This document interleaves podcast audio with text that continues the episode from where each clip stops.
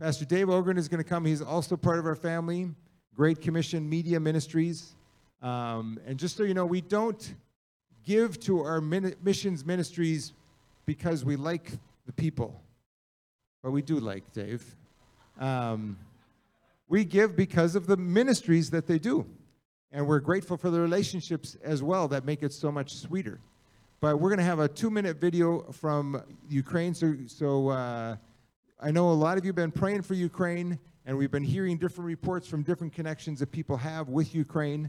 But we want to hear the special report about what's been happening. Great Commission Media Ministries has been a long time in Russia and also in Ukraine. And so just a latest of what they've been doing there. And then Pastor Dave is going to speak to us. Well, good morning, everybody. It's wonderful to be back to Bethel Christian Fellowship. Lots of wonderful memories here in this church. And you have supported our ministry now for at least 14 years. And it's wonderful, month by month by month, you stand with us. I appreciate as well the prayer support that I know has increased. And I just really appreciate the prayer support of this church for not only our ministry, but for others as well. I've got newsletters in the back. Feel free to take them. They all have to do with what we're doing right now in Ukraine. As you saw, Hanu Halka was speaking to a Russian audience, so he was speaking in Russian. He is the founder of our ministry. Since 2015, there's been the Russian separatists fighting in eastern Ukraine, and some of our people have been there ever since. The Gennady that you saw mentioned there, who has 35 adopted children, most of them are young men that are now actually in the war, fighting in the war. One of his daughters was actually killed with one of the missiles that hit an apartment complex in Ukraine. And so it comes close to home. In the sovereignty of God, we weren't planning on doing our media campaign this late in Ukraine. We'd done Dar es Salaam, Tanzania before COVID, and then our plan was to go to Ukraine. Couldn't because of COVID until December, and so we started in December. And of course, the armies were beginning to build already. The Russian armies on the border significantly. And so Mariupol was our call center city. As you know, we go into a region, we gather churches together, they make a list of 20 to 30 of the best life stories from that region. Then we do documentaries on each one of those people's life stories. And we normally do a media campaign for a whole month. So billboards, newspaper ads, all the stuff that you saw. So we started in December with the idea that we were going to go from December to January. And so we started with Mariupol, Sloviansk, Kramatorsk, and Donetsk. These are all significant cities in the eastern bloc of Ukraine. Radio, television, life stories every night. But we saw that the war was becoming increasingly, becoming sooner and sooner going to be happening between Russia and Ukraine on a significant basis. And so then we expanded in January to Kharkiv and Odessa and Dnipro and Lviv. And so we began to recognize that we needed to do more. So we went from December to January to February. By the time February came, we knew we were on the verge of major war between Ukraine and Russia. So we continued our media campaign into February, but now we moved, instead of just to regional television, now we moved to national television, reaching all 40 million people with our life stories until television was no more in Ukraine. Nobody's watching television right now in Ukraine. So that all stopped our media campaign at that point after 3 months. We've never done anything like this before. We've never been right in the middle of a war zone before either. Hanu has been in and out of the country ever since because now we're doing humanitarian aid. And so basically we've We've brought over 17 tons of food and water and medical supplies into Ukraine from Poland. We purchased a couple of Sprinter vans, which are the large cargo-type vans that can actually hold about 20 people. We've actually been putting up to 40 people in each van and ferrying people out of Ukraine into Poland and then bringing supplies in. We've also now secured two large buses that we're using as well to do the same. So what's unique about what we're able to do in Ukraine right now is because we have direct connection with the Ukrainian chaplains in the Ukrainian army, and so we're actually able to work directly with them. They tell us exactly where supplies are most needed at that very moment. And so strategically, we're able to put supplies exactly where they're needed. We have the passwords to get through the different checkpoints without being stopped now, and so we're very grateful that we're able to kind of do a different kind of ministry than we normally do. We're a seed planting ministry through satellite television into the Middle East, and then through doing 105 cities all over the world through our media campaigns. But now we're doing humanitarian aid, because that's what we feel that God has put in our hands to do in this season. So thank you for standing with us, for praying for us, for being with us, and just really, really appreciate that. All right, take your Bibles and turn to Jonah chapter 1. Let me move quickly to the Word of God this morning. Jonah chapter 1, the Word of the Lord came to Jonah, the son of Amittai, saying, "Arise, go to Nineveh, that great city, and cry against it, for their wickedness has come up before me." But Jonah rose up to flee to Tarshish from the presence of the Lord. So he went down to Joppa, found a ship which was going to Tarshish, paid the fare, went down into it to go with them to Tarshish from the presence of the Lord. Father, I pray as we spend a little time in your word this morning, that you would anoint your word, anoint our hearts to receive your word this morning. Lord, we just... Take a moment in your presence to prepare our hearts to hear your voice this morning. I pray you'd speak to us by your word, by your spirit. In Jesus' name, amen. Jonah, written probably by Jonah 785 to 760 BC.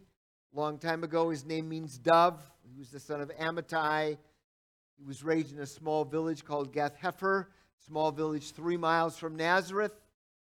His tomb is still in that region. Many agree that Jonah actually attended Elisha's school of the prophets. He achieved great national fame in Israel by predicting that Jeroboam II, the son of Joash, would be victorious in a war against Syria. Did anybody know that? Most people don't know that. You see, might say, well, Ogren, where in the world did you get that? Well, that's 2 Kings chapter 14, 23. "In the 15th year of Amaziah, the son of Joash, king of Judah, Jeroboam, the son of Joash, king of Israel, became king in Samaria. He reigned 41 years. He did evil in the sight of the Lord. He did not depart from all the sins of Jeroboam, the son of Nebat, which he made Israel sin. He restored the border of Israel from the entrance of Hamath as far as the sea of the Arabah, according to the word of the Lord, the God of Israel, which God spoke through his servant Jonah, the son of Amittai, the prophet, who was of Gath-Hepher." So here's this guy, Jonah, this young prophet, who is significantly used of God in the year 793 BC. We know exactly when it happened. Overnight, he becomes this popular young prophet who brings a very positive, patriotic message that was actually fulfilled. Land is restored to Solomon's kingdom proportions. Commerce expands. International trade flourishes. Syria serves as a buffer against Assyria, the world empire. And Jonah stands in the limelight of all this. It's wonderful. Excuse me. So, here he is. So land is recovered to Solomon's proportions. What does that mean? It means that Israel was as large as it ever had been at this point. And at the same time, warnings are coming to Israel. Joel warns Israel that destruction is coming. Turn back to God. He's joined by other prophets as well, in order. Amos, Hosea, Micah, and Isaiah all began to prophesy that unless Israel turned back to God, judgment was coming. Obviously, they didn't listen. But right now, Israel is living in the glow of victory, possibly for a period of 5 years. And one day, the word of the Lord comes to Jonah. Thank you so much. Very kind. Thank you. So, the word of the Lord comes to Jonah. And the question is, how did God speak to Jonah? It was obviously very clear. And so we need to ask how God spoke to Jonah. Well, we don't really know how God spoke to Jonah because the Scripture does not identify the means by which God spoke to Jonah. But we do know this, that God spoke to Jonah in a way that Jonah understood. All right? How many believe God is smarter than you? How many believe God can communicate with you? He can. You can hear the voice of God. He that has an ear to hear, let him hear what the Spirit is saying to the churches. That's Revelation 2 and 3, over and over and over, to all 7 churches. Different messages to all 7, but one message is the same. If you have an ear to hear, you'll hear the voice of God. Now, as you look back in Scripture, going all the way back to the book of Genesis, it's obvious that God spoke audibly. God spoke audibly to Adam and Eve, very clearly, Genesis 1, 2, and 3. God spoke audibly to Noah, Genesis 6. Spoke audibly to Abram, Genesis 12. Obviously, God spoke audibly to Moses in Exodus chapter 3, out of the burning bush. And thank God he speaks to children, Samuel, in 1 Samuel chapter 3. So God spoke. Anybody here hear the audible voice of God? Anybody? Yes, a number of you. How many would like to hear the audible voice of God? I think we probably all would like to hear the audible voice of God. But some of you have actually heard the audible voice of God. But that's not the only way that God speaks.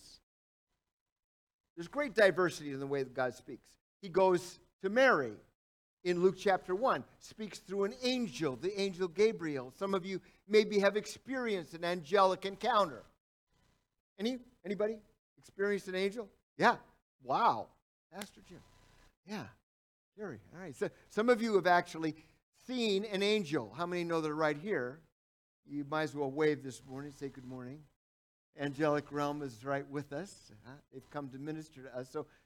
So angels are very real, and God can still speak through angels today. God also speaks to us through dreams. Joseph, Matthew chapter 1, verse 20. At least 4 times God spoke to Joseph through dreams. So God, so not all dreams are pizza dreams, right? Some of them are God-given dreams. Some of them are demonic dreams as well. You know what to do with a demonic dream? Just wake yourself up and stand against it. It goes away, all right? Because greater is he that is in you than he that is in the world. So, but there are dreams that come to us from time to time by God. And then God speaks to us through his word. Romans chapter 10. Faith comes by hearing. Hearing by the word of God. So we can hear God speak to us very clearly through his word. Hebrews 4 talks about the word of God is living and active and sharp and discerns between soul and spirit, bone and marrow. So there's a sense where God speaks to us. So you want to hear God? Go to the Word every day. You can hear the voice of God. And then Hebrews chapter 1 says something interesting. He has spoken to us in the past by his prophets, but now he has spoken to us by his Son. Okay? So John chapter 10. My sheep, what? My sheep what do what? Hear. My sheep hear my voice. My sheep hear my voice. And so Revelation chapter 3, verse 20, behold, I stand at the door and knock. If anyone will hear my voice and open the door, I will come in. How many want to hear the voice of God? You can. Every day, regularly, you can hear the voice of God. You can hear God speaking to you. If you will have faith to believe for that, if you will look for that, if you will anticipate that, you will hear the voice of God speaking to you. Lord, we say in our own hearts this morning, speak, Lord, just like Samuel did. Speak, Lord, for your servant is listening. We are listening, God, and we say, speak. We want to hear your voice. God, there's so many voices out there. There's so much noise out there that causes, that distracts us, God. May we turn the noise off often and get silent and get quiet so we can hear your voice. I thank you for that in Jesus' name. There probably are some people here this morning, and you are right in the middle of major decisions, and you need to hear the voice of God, maybe concerning a job change, maybe concerning a location change, maybe a family issue, maybe something. But right now, in your life, right now, you need to hear God's voice in a very specific way. If that's you, I just want you to stand. That's all. I'm not going to have you come forward. I'm just going to ask you to stand. If you need to hear God's voice right now, just stand. We want to pray for you right where you stand. Wonderful. Wonderful. You know what that is? That's an expression of faith. Your standing is an expression of faith. God responds to faith. And so right now, Lord, we pray. You see these people standing in your presence. And they're saying, I need to hear you, Lord, in a very clear way right now. In my life, I need clarity in the midst of life decisions. And this morning, I say, speak, Lord, to these people. Individually, personally, wonderfully, may they hear the voice of God. God, may we not be detoured. May we not go down roads you don't want us to go down. May we not misread what you're saying, but may we hear clearly your word to us in our significant moment of need. Thank you, Lord. Thank you, Lord. And so today we say, I receive your word into my heart this morning in the name of Jesus. Amen. You may be seated. Praise God. So look for it. It's coming. I will guarantee it. It's coming. Have an ear to hear. So Jonah hears the word of God, and he's shocked. You know, God says to him, arise, and I want you to go to Nineveh. Now, Nineveh was one of four cities built by a guy by the name of Nimrod. All right? This is probably one of the oldest cities in the world, probably built about 1800 BC. Okay? Nimrod was Noah's great-grandson. Genesis chapter 10 tells the whole story of all the cities that Nimrod built, and one of them was Nineveh, ancient city. Probably in Jonah's day, it was a city of about 120,000 people, a large city in those days. It was the capital of the Assyrian Empire from 885 to 665 BC. So for 220 years, Nineveh was the capital of the world empire, the big world empire, Assyria. It was a huge city, 50 miles long, had a 30-foot wall that surrounded the city, thick enough so that three chariots could march or could race across the top of the wall at the same time. So it was an amazing city. But it was a brutal empire that they were the capital of. Israel knew about their brutality. And they lived under the shadow of Assyria's threaten, annihilate nation, which actually happened in 722 BC. And so some 40 years later, actually, Israel actually is impacted by the brutal empire of Assyria. And God says to him, I want you to go there, not to proclaim judgment upon them, but to warn them. They were a feared world empire. They were brutal. Many cities, this is an interesting fact, many cities in that day actually chose suicide over surrender because the Assyrian Empire was so brutal. And they would take, when they would take over a city, they would ram sharp stakes through people's bodies while they were still alive and fillet them alive. They would cut off their lips and ears and hands and tongues. They would force parents to watch their children being buried alive. And so they had this horrible, horrible reputation, almost like the Taliban of our day. God, anywhere but Nineveh. Huh? Anywhere but Nineveh. You want me to call a warning? You want me to sound a trumpet? I can't do that. There's just no way that I can do what you are saying for me to do. So he makes a decision. Jonah chapter 1 and verse 3. So Jonah rose to flee to Joppa from the presence of the Lord. The word flee in the Hebrew means to run like you are being chased. So Jonah actually does a marathon, the 35 miles from Jerusalem to Joppa.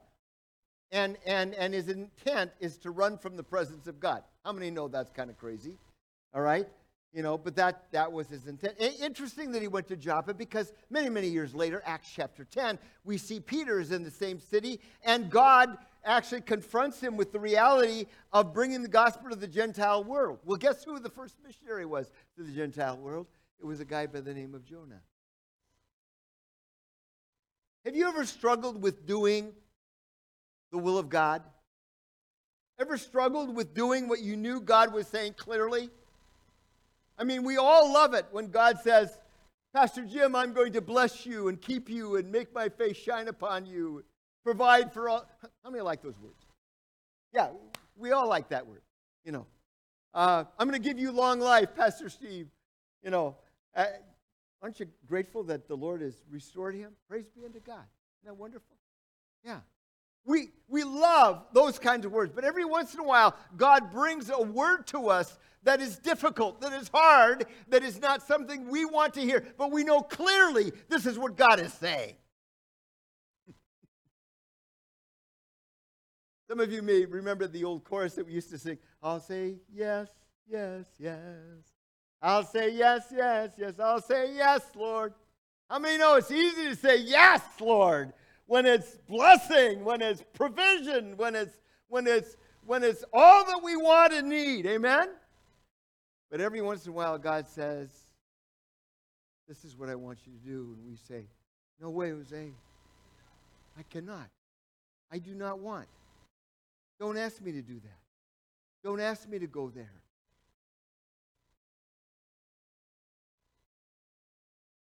All right, I'm going to ask a hard thing. Some of you are in the middle of making life decisions right now, and it's a hard decision. You know what God has said, but you've been grappling with it. You've been struggling with it. And God understands that. You've been struggling with doing the will of God. But this morning, here and now, you sense the Holy Spirit speaking to you, and you are saying, I'll say yes. If that's you, I just want you to stand. Just acknowledge it by standing, saying, God has spoken a hard word to me, and I am this morning saying yes to what God is saying. Anybody? Amen. Amen, sister. I think there's others. I'm going to wait just a minute. You're here this morning, and God has spoken clearly, yes. And you are saying, yes, I will do what God you are calling me to do. Yes. Yes. Yes.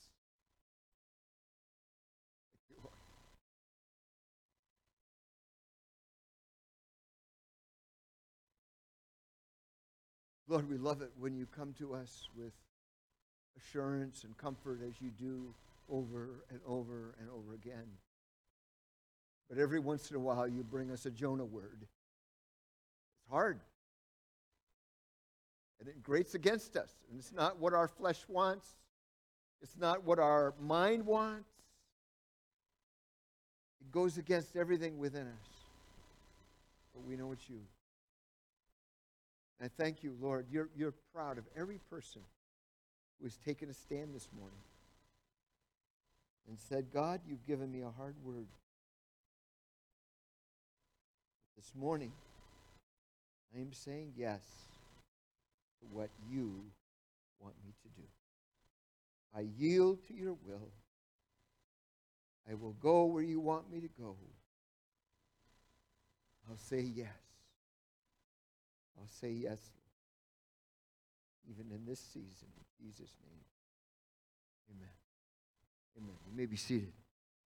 All right. I'm almost done. So, Jonah has an itinerary choice. That itinerary choice is Tarshish. Nineveh is 500 miles northeast of Israel. Tarshish is at least 2,000 miles in the opposite direction. Most think it was probably Spain. Furthest outpost that Jonah could think of. And Jonah goes to Joppa, and he goes to the seacoast, and he goes down to where all the ships are at. And while he's there, he's looking at where all the ships are going. And by the way, there is a ship going to Tarshish, of all places, 2,000 miles away. Confirmation. This must be the will of God. How many know there is the deception of positive circumstances that contradict the word and the will of God? Eugene Peterson, in his book on Jonah, said this: why Tarshish? Exotic, exciting, and adventure. Solomon's fleets went there for gold, ivory, monkeys, and peacocks. In Tarshish, I love this. In Tarshish, you can have a religious career without having to deal with God. Great. Tarshish. Well, you know the rest of the story. He ends up in the ship and he's sound asleep and all of a sudden there's a hurricane out of season and everybody's kind of, you know, all the sailors are upset. By the way, the reality is our stupid decisions impact other people. And it certainly impacted these sailors. And they finally wake up Jonah and say, what's going on? You know, what are you the cause of this? What's happening? And Jonah spills the beans and tells them all that happened. And then he says something that none of us would say, I don't think. He said, throw me overboard and the storm will stop. How many think that's logical?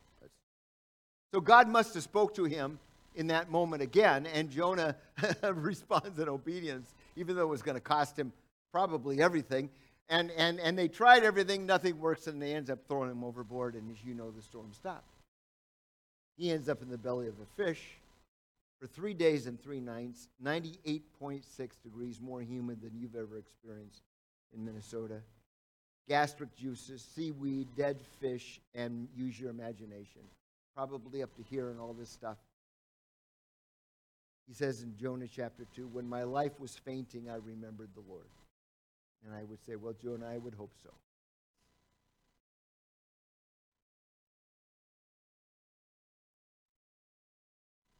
So did God say, good riddance? Did God say, have a nice trip? Don't want to ever see you again? No. He was just as concerned about Jonah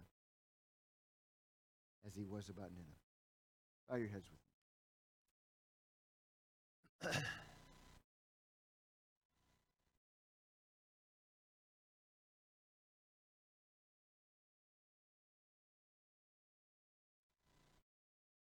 Lord, there's been times in all of our lives when we've made stupid decisions. When we've gone the wrong way, when we thought Tarshish was the answer, when we knew what God wanted us to do and we went the opposite direction. And we paid the price for it. and the enemy would roar in your ear and in my ear and say, forget about it, it's all over, God will never use you, you've blown it, you've missed it, it is over, it is done, it is finished. But I want to say to you, as God spoke to Jonah again, he will speak to you again. It may not be what it would have been, because some of the decisions we make become permanent. But I will guarantee you that if you will humble yourself and come back to what God has for you, He will be merciful. He will reach out. He will touch your life. I want to give somebody hope today. You've gone the wrong direction. You've blown it big time. And God is saying to you, just come on back. I've got more for you. I've got good for you. I've got mercy for you. I've got grace for you, unmerited favor. I've got mercy for you, compassion that has power. I will still work in your life. I will still move in your life. Lord, I'm praying that for someone in this room this morning. Replace hopelessness with hope. We replace a sense of emptiness with future.